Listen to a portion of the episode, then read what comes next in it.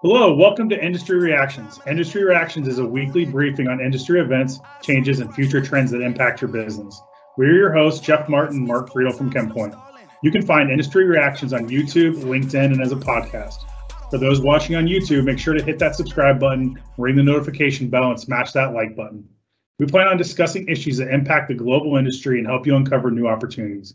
We hope this will provide market intelligence that will keep you ahead of changing market conditions. All right, Jeff. And our first couple stories this week are into uh, the the growing uh, industry and all the indexes being uh, very positive right now. And the first one is the um, U.S. Chemical Production Regional Index. And for the month of May, it was reported that it has raised uh, over four and a half percent.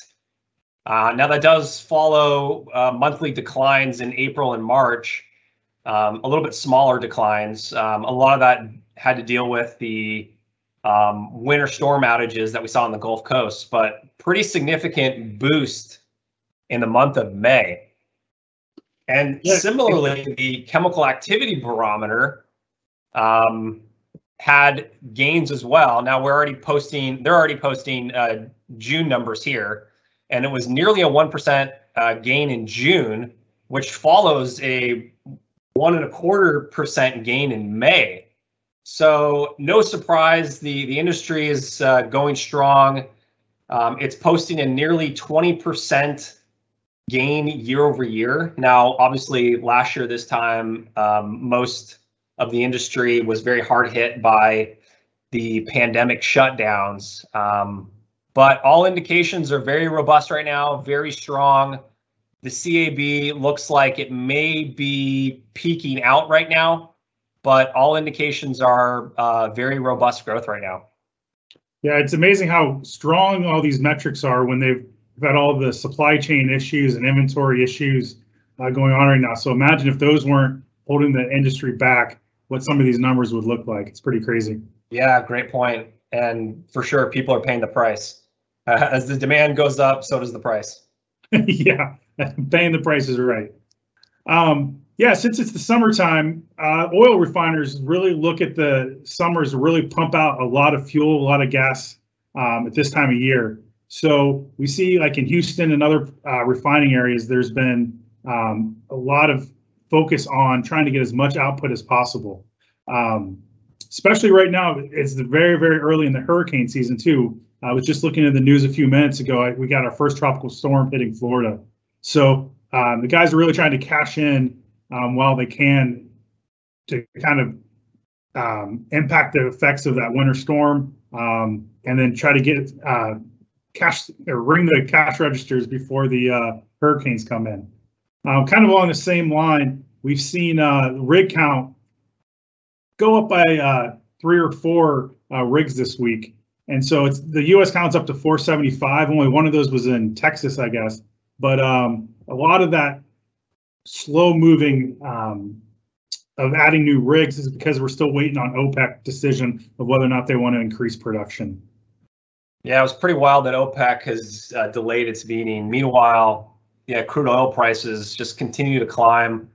Um, you know, I, th- I think they're solidly over seventy dollars a barrel, closer to seventy-five, with all indication and predictions that it's going to hit hundred before the end of the year.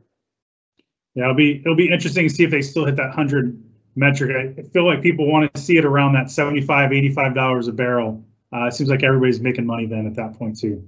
Yeah, where it's it's it's not too expensive, where it uh, prohibits and slows down the rest of the economy. Yep. Well, um, kind of in more uh, broad economic news, the uh, our chemical railcar traffic um, increased five percent year over year. Um, that's over last week. Um, and then it was down 3% um, if you look at uh, year uh, from the week before.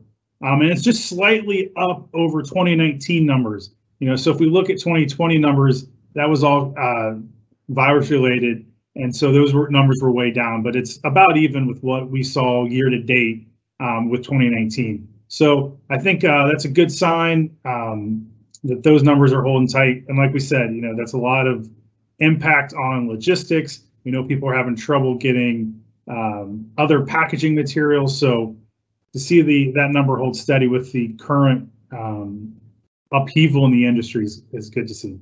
Yeah, and it seems like when we talk about how 2021 is panning out as a year, comparing it to 2020 really doesn't do it any justice. So having that 2019 comparison seems to be a bit more universal. So it's good to see railcar traffic um, be relatively flat to 2019, despite all the disruptions that this year has has thrown at us.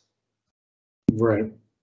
All right, a handful of uh, um, uh, news releases this week for a company announcement. Is the first one being Dow Chemical.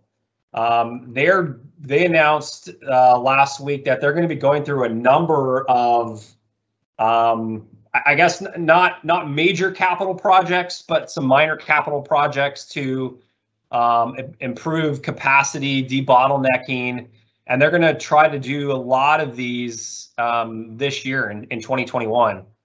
Uh, most of this is going to be focused on um, you, you know expansions on products like silicone elastomers, and I felt like a lot of the material that they're going to be working on is going to be tied into sustainability um, the, the EV car movement, um, lightweight automotive parts, things like that. And this is all going to be specific to Dow's consumer solutions business. Uh, so some some continued investment from Dow and really around um, improving improving efficiencies and expansions.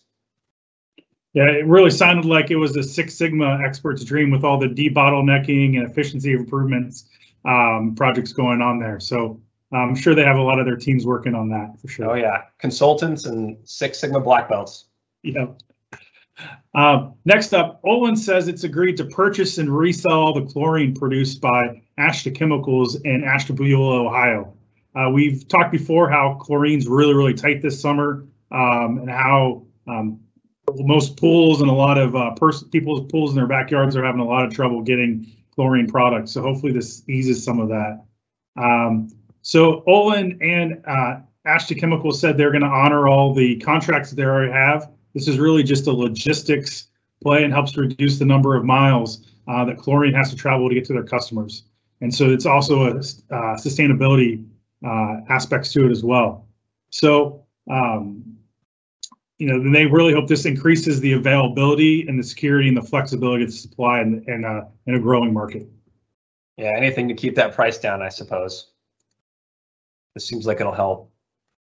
All right, moving on to mergers and acquisition news. Uh, last week, a news story broke about Celanese and ExxonMobil. ExxonMobil will be uh, selling its uh, TPV elastomers business to Celanese, um, and most of it's going to fall into the Santoprene brand name, very large and powerful brand uh, for this market segment. Um, along with it, the the product portfolio, the brands, the intellectual property, all production and commercial assets will be going along with it. So pretty big news. Um, a bit of a, a divestiture for ExxonMobil and a good pickup by Celanese. Yeah, it seems as though this really builds out Celanese product line and a lot of these medical and mobility solutions. Yeah, for sure. Next up, uh, Solvay has completed the acquisition of Bayer's seed coating business. Uh, the acquisition includes the entire seed coating and seed enhancement product portfolio and R&D projects for the on-seed formulations of Bayer's coatings um, in France. And so this is uh, for the whole for international um, for all their seed tolling business in the U.S. and Brazil as well.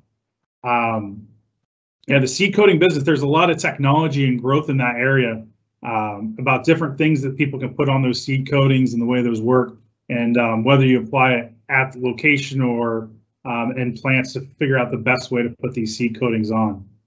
Um, and so the financial details of this deal weren't released, but it seems that's a really growing market. So there's that's a, uh, a lot of interest there. It's definitely growing. nice one, Mark. All right, moving on to um, Polynt and Reichhold. Uh, a few years ago, back in May of 2017, when those companies came together, um, they were uh, essentially their ownership was two private equity firms, Black Diamond and Investindustrial. They essentially became partners when these two companies came together. Well, it looks like Black Diamond will become the sole owner of Polynt Reichhold after they're essentially agreeing to buy out all the shares from Investindustrial. So they'll be the the, the single owner moving forward, um, and pretty big news. Um, I believe since 2017, when these companies came together and, and these two investment firms came in, there's been some substantial financial performance improvements. So I guess is Black Diamond is going to be paying a little bit of a premium here, but they're going to be essentially the sole owner moving forward when this deal closes. Yeah, so Black Diamond and Investindustrial, those are two really big private equity players in the chemical market. You always reading about those two either buying something or selling something. It's um they seem to be the 900 pound gorillas uh, in our industry when it comes to private equity. Yeah, those two, SK Capital, One Rock, they they tend to get a lot of uh, a lot of nods in our in our uh, recording. Yep. Well, uh, all right, that's, that's it for this week's edition of Industry Reactions. We will return next week with a fresh batch of industry reactions. Until till then, stay safe. Thanks, everyone.